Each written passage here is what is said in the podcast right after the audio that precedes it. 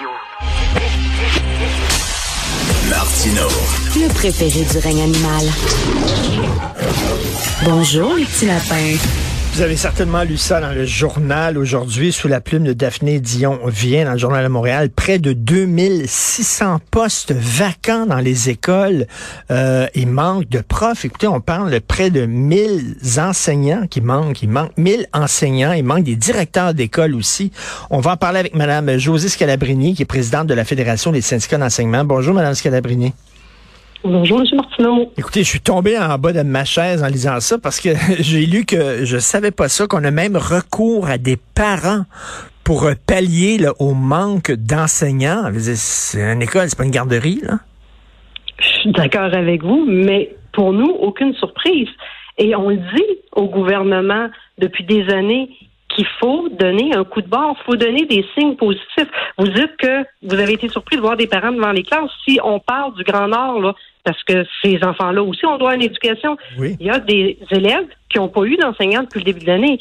Sur la rive sud de Montréal, je parlais avec une direction d'école la semaine dernière qui me disait que dans un groupe au secondaire, il y a des élèves qui, depuis un mois et demi, n'avaient pas eu d'enseignants de français. C'était des suppléants continuellement. Et là où on aurait l'opportunité de dire, on fait-tu une vraie négociation, puis on la fait-tu différemment, là, rapidement d'ici la fin de l'année, là, ben, on a encore un gouvernement qui a amené ses leaders de la négociation à faire de la vieille négociation, à pas donner de temps, pas avancer, pas expliquer les textes. Moi, je comprends pas.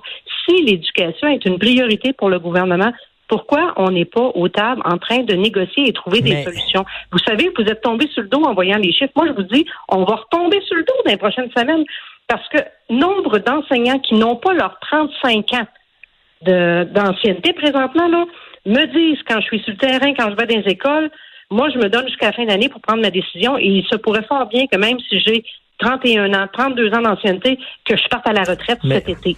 Mais Mme Scalabrini, vous êtes un peu comme pognée parce que d'un côté, si vous dénoncez les problèmes qu'il y a dans le milieu de l'enseignement, puis en même temps, c'est votre rôle comme chef syndical de les dénoncer, ben les gens qui vous écoutent en disant ah, mon Dieu, ça, il a l'air d'avoir tellement de problèmes dans ce milieu-là, ça me tente pas d'être prof. Vous voyez, est-ce que vous faites partie aussi du problème? Que vous m'avez souvent entendu dire, à mes yeux, là, l'enseignement est encore une des plus belles professions au monde. Elle est malmenée présentement. On n'a pas su la valoriser. Mais si on travaillait ensemble, puis ça, je le répète continuellement, on l'a prouvé des dernières années, nous autres, qu'on était capable de travailler avec le gouvernement quand il nous envoie des gens pour travailler puis penser des choses. L'aide à la classe, là, que le gouvernement est en train de repenser. Pourquoi cette année, il y a tant d'écoles qui ont un projet pilote? Parce qu'il y a des organisations qui avaient dit non, ils ne voulaient pas travailler avec le gouvernement. Nous, en CSQ, avec le personnel de soutien, on a dit oui, il y a quelque chose là. Donc, on a travaillé d'arrache-pied l'année passée à partir des fêtes pour monter un projet avec le gouvernement. Et les projets pilotes dans les écoles, cette année, réussissent bien. C'est quelque chose à continuer à développer, à pousser plus loin. La composition de la classe, à la dernière négociation, pour conclure la négociation, parce qu'on n'était pas satisfait, on a accepté de faire partie d'un comité qui appelait un annexe, là, un comité pour aller penser la composition de la classe, parce qu'on s'entendait pas dans ce qui avait été négocié.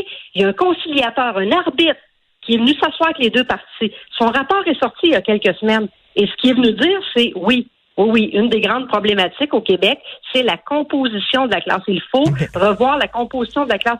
Présentement, ils n'acceptent pas d'en parler. Ils veulent pas parler de ça.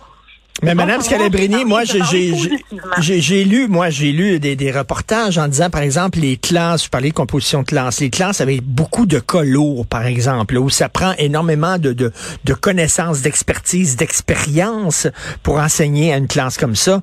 On dit que les profs les plus vieux qui seraient justement à même de faire ça, eux autres, ils brandissent la carte de l'ancienneté puis ça leur tente pas, ils sont près de la retraite. Ça leur tente. Donc, ces classes-là, ben, ça va aux jeunes qui manquent d'expérience.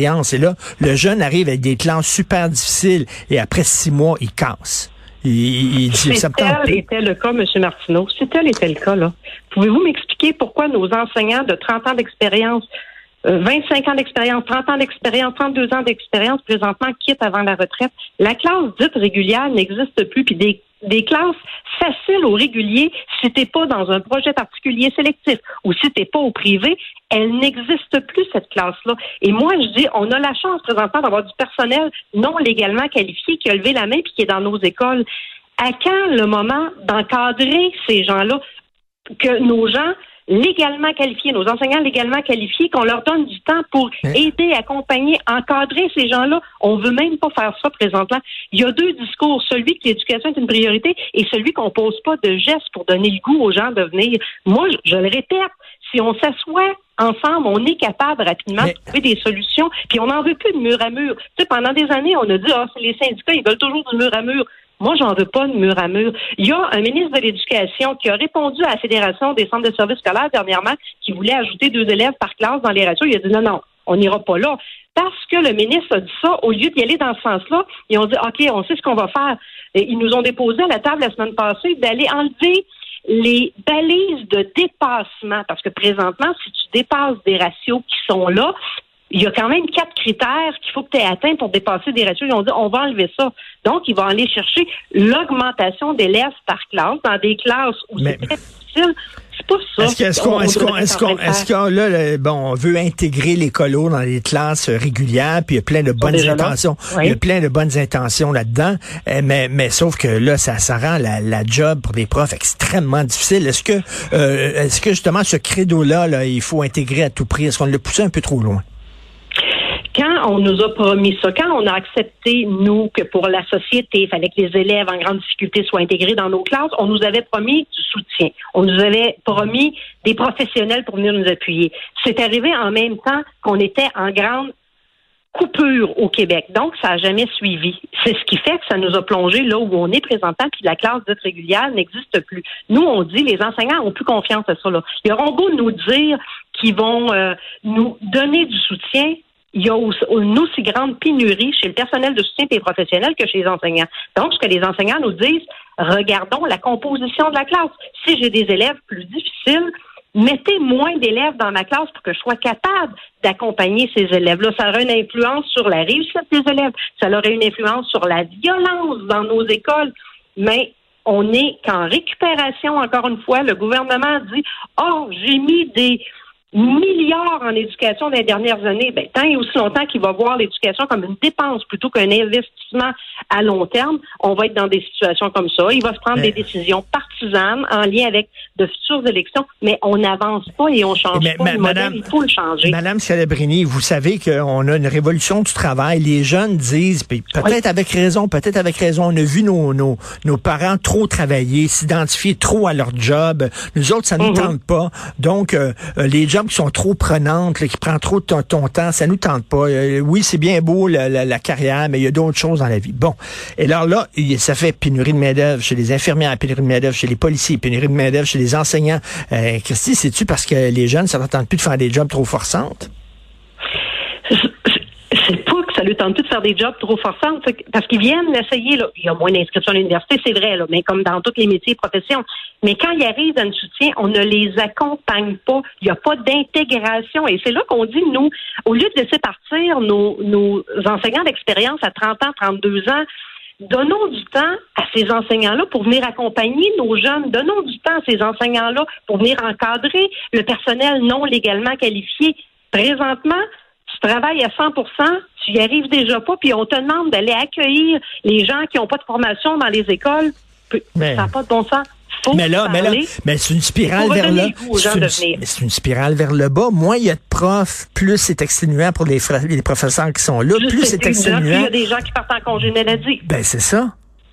Fait que là, ça va pas bien, là. Pour ça, faut se parler. Non, ça va pas bien. Mais nous, on est là au rendez-vous. On veut parler.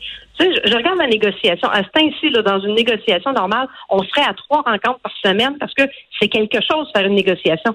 On n'a même pas une rencontre personnelle ou à peine une rencontre personnelle à date. Nous, il y a un cri du cœur des enseignants.